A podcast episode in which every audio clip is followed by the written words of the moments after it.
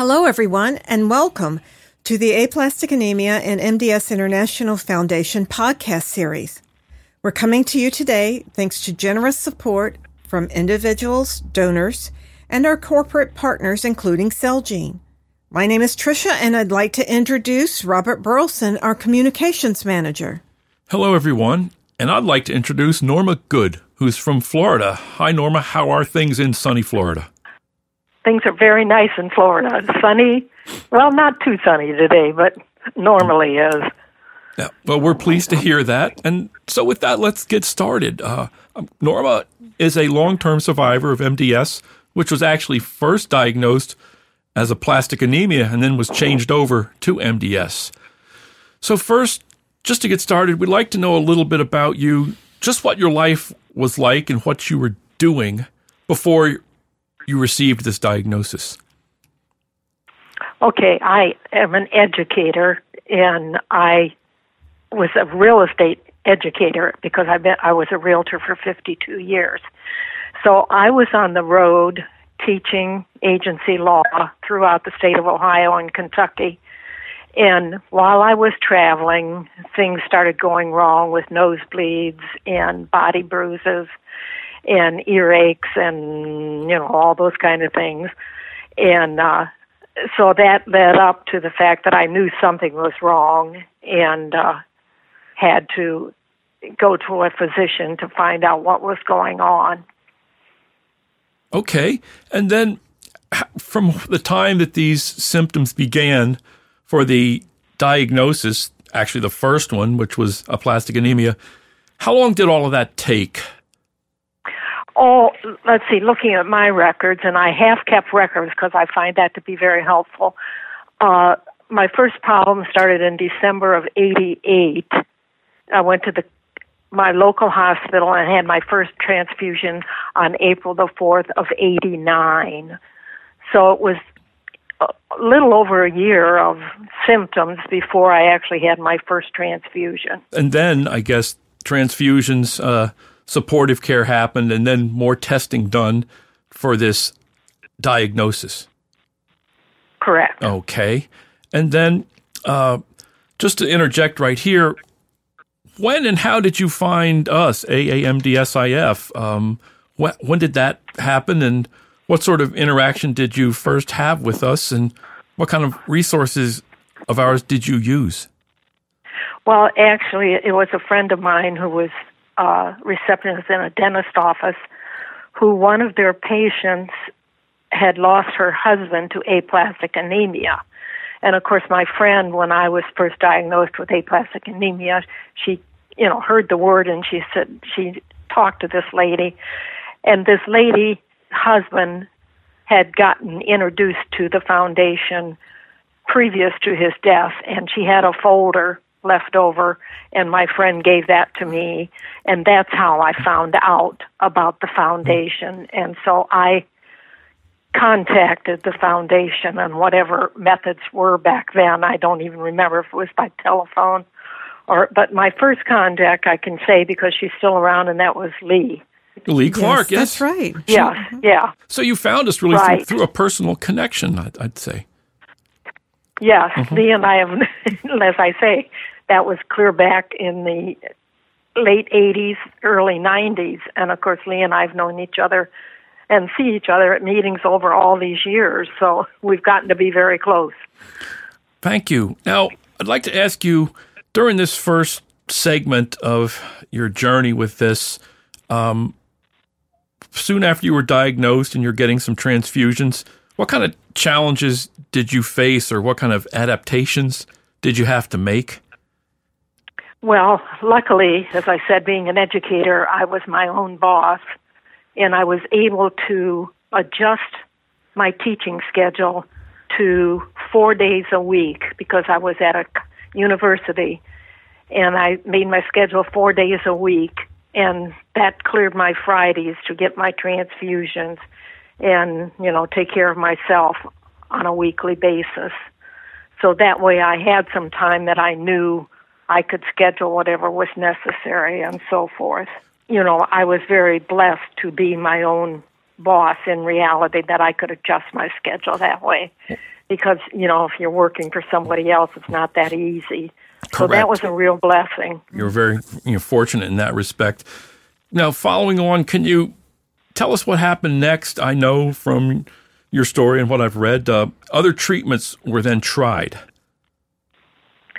Uh, well, I went to the Cleveland Clinic first, and they're the ones that started me out and said that they thought it was aplastic na- anemia, aplastic anemia, and I had gamma globulin and uh, prednisone, and uh, they said then to get off of hormones and no aspirin because they were quite sure it was aplastic anemia. So I had my transfusions, but then, you know, realized that they weren't able to go any further, and I ended up by researching with my local hematologist. We got in touch with the National Institutes of Health in Right. Bethesda. Right here in Bethesda, where we are. Um, Correct, I did. so, So I entered the National Institutes of Health in June of 89, and I was actually considered a clinical patient there and went on a growth factor protocol and was with NIH for almost six years. thank you. Now, To could you tell us a little bit about just the sequence of treatment and your experience in this uh, clinical trial? Okay. The uh, as I say, the first was the gamma globulin. But then when I entered NIH, um, they did bone marrow biopsies naturally, quite a few of them. My first treatment was ATG, and that was in July of '89. And then after that, we went on the growth factor protocols and I ended up using um, GCF, GCF, Correct. and then I used um, interferon three, and then I went on GMCF, F, and uh, the last one I used was Neupogen, So you went through a, a number of different uh, drug treatments, growth factors. growth factor yes. treatments, and Yeah, they, they were all on- part of this trial. All of this was Correct. okay. I went on four different growth factors, and of course, you had to have a time period in between them to get them out of your system before you could start on another one. So that took up a lot of time. And of course, during the whole time, I was on uh, transfusions regularly. It was the GMC SF and then IL3, and then the Neupogen was the third one, and the Neupogen was the one that started to turn my counts around. So that means a number of treatments were tried, and then this last one, Neupogen, was what really had an effect. That's correct. And this was all part of the same trial, same uh, Right. sequence of treatment. Did did you get to have it at your location where you lived then, or did you have to travel to Bethesda, Maryland?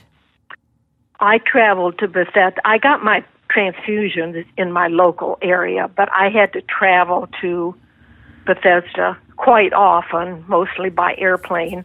A few times my husband and I would drive down and back, but uh, it was going back and forth, and it wasn't until April 26th of 1990 that NIH diagnosed it as myelodysplasia with a minus 5Q. Okay, so that was my. You anticipated my next question, which was, you know, at first you had an aplastic anemia diagnosis, and and there was that type of treatment, and then it changed. Correct. Okay. Um, just moving away from this detail about the treatment uh, and the treatment timeline, um, just over more to the coping side. Did you ever get discouraged along the way, and how did you manage things and get through this? Who was there to I help did. you? I did get discouraged uh, as time went on. You know, I can remember sitting in my home. Of course, I had a very wonderful husband, and I have three children, and uh, I have a very strong faith that I stick with. But there were times when I would sit when I was alone and think, okay, this may be it. I may not get through this. And uh, it was very difficult, but that's why I was very thankful to be able to continue my teaching. Because by being able to be out every day and get my mind off of myself, I was able to really cope with life a lot better than I had met some people during that time period who had been diagnosed, and I tried to encourage them, but they were somewhat self centered in their life and didn't have anybody else. And I have to be honest, a number of them did not get through it. And hmm. I think part of it is, you know, you have to have that desire and strong faith that you can get through it because without it, you're not going to get through it. Mm. Clearly mm. suggesting that uh, your mm. attitude and mental attitude uh, towards this helps you succeed. It definitely helps. You have to have a positive attitude all the way. Uh, one other thing I'd like to bring up, we don't have to go into much detail really, but uh, you know, your story and record does indicate that there were some issues with uh, insurance coverage, insurance companies. In the beginning, it was unbelievable what I had to go through because my insurance didn't cover hardly anything, and I had to keep changing insurances. And it wasn't until I finally got to NIH, which of course is government funded, that my worries on that end kind of disappeared because everything was covered there. And as a normal citizen, I would not have been able to afford in any way, shape, or form the growth factor protocol that I went through. The medications were awfully expensive. So, you know, and I know medications today are extremely expensive. So there was so that, uh, initial problems with insurance that were, you know, oh, went very to, much so. Went Probably away for the for the well, like I say, until it was about a year and a half to almost two years before I got to NIH, and so I had those years that I suffered and thought, okay, how are we going to afford this? What am I going to do? You know, and I had children to worry about, and you know, it it was mental anguish for a good long time. Going, but thank you for just talking about that a little bit. So your association with NIH and this treatment phase of treatment really said lasted almost six years. Well, I would say the total amount of time came up to six. As actually going back and forth for treatment, it was four years. Okay. And then from there on, I only went back like every, well, it started out every six months and it went on, but I only went back every year. When was the last time you were back? Oh, hold on, I've got it. It's been a while. okay. It's been a while, yes. My last trip to NIH was in 94. Okay. So, yes, it's been a while then. So, you are truly a long term survivor. And are you getting um, uh, any kind of maintenance or uh, having checkups now? Just keeping well, on I top still, of things? I still get blood counts much more often than the normal person because I had iron overload and was on Desferal chelation for three years after my transfusions. Okay. So, so you know, I had that to face. So from that time forward, I had to have counts that included the ferritin count because I couldn't let the iron get back up to where it would create another problem. Iron so, overload caused by the transfusions. Correct. That's uh-huh. what it was caused by. Mm-hmm. Now, at this point, all you're really doing is having uh, just uh, blood counts somewhat more often than normal. Correct. More often than normal person does, yeah. Would you say there's a particular year when you considered yourself, well, I'm in remission, when you just felt that way? Uh, as I look at my records here, I got off of Desferal condition in 94 and went on to normal local physicians almost clearly in 2010. Okay. So that was pretty long from the beginning.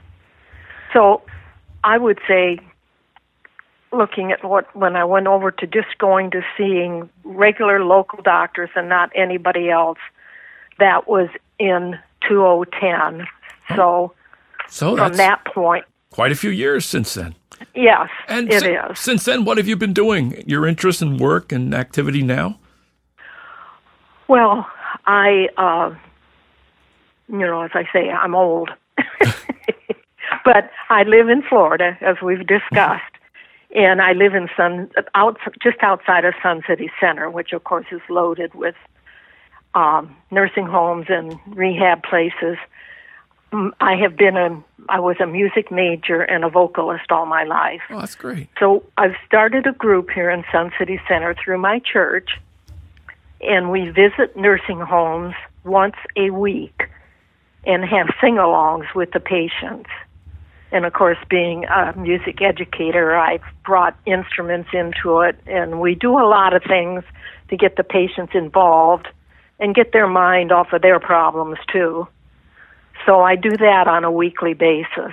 That's very interesting. Correct. So you're staying busy and active, and everything that happened with uh, bone marrow failure disease is, you know, in the rearview mirror for you. That it is In the past. by all means. So you Right. are truly a long-term survivor. We've heard so much about your story today. And then I'd like Well, I'd you- like to close I- I- with one. I always ask people in these interviews if you had one thought that you'd like to share with other bone marrow failure disease patients who are where you were way back then, starting out, scared. Uh, if there, you have one after everything you've been through and experienced, if you had one thought that you could share with them, what would that be? Well, as I've discussed through this interview, that you have to have strong faith and determination. And you need to have that from the very beginning. And you can't let it fail because there are moments along the road when it will fail. And you've got to get yourself back to thinking, uh uh I can do this. I can get through this no matter what they throw at me that's the one thing. And right now, I just, as I say, I just got diagnosed with uh, mild spinal stenosis, and it's another hard road that I'm going to have to face. But I've had to have a good long talk with myself and say, okay, whatever I have to do, I've got my little cane, I have a walker if I need it.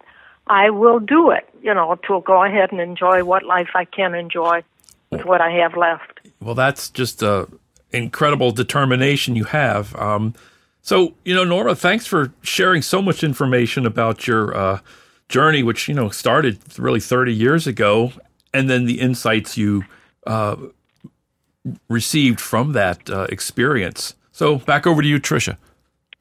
Thank you, Bob, and thank you so much, Norma, for how you're Well, making you are an, very welcome. you know you're making an impact on the lives of our listeners today. Well, I certainly hope so because I- they they can get through it if they just hang in there and keep the faith and do what the doctors tell them. But have a good doctor and one you you trust. Good words. And thanks to listeners also for being here. As a reminder, the AAMDSIF helpline is here for you at 800 747 2820 option 2 or email help at aamds.org where you can be connected with Peer Support Network and other support groups. To connect with your peers online, you can join the confidential chat at marrowforums.org, which you can also find through our website, aamds.org. We'll see you next time. So long.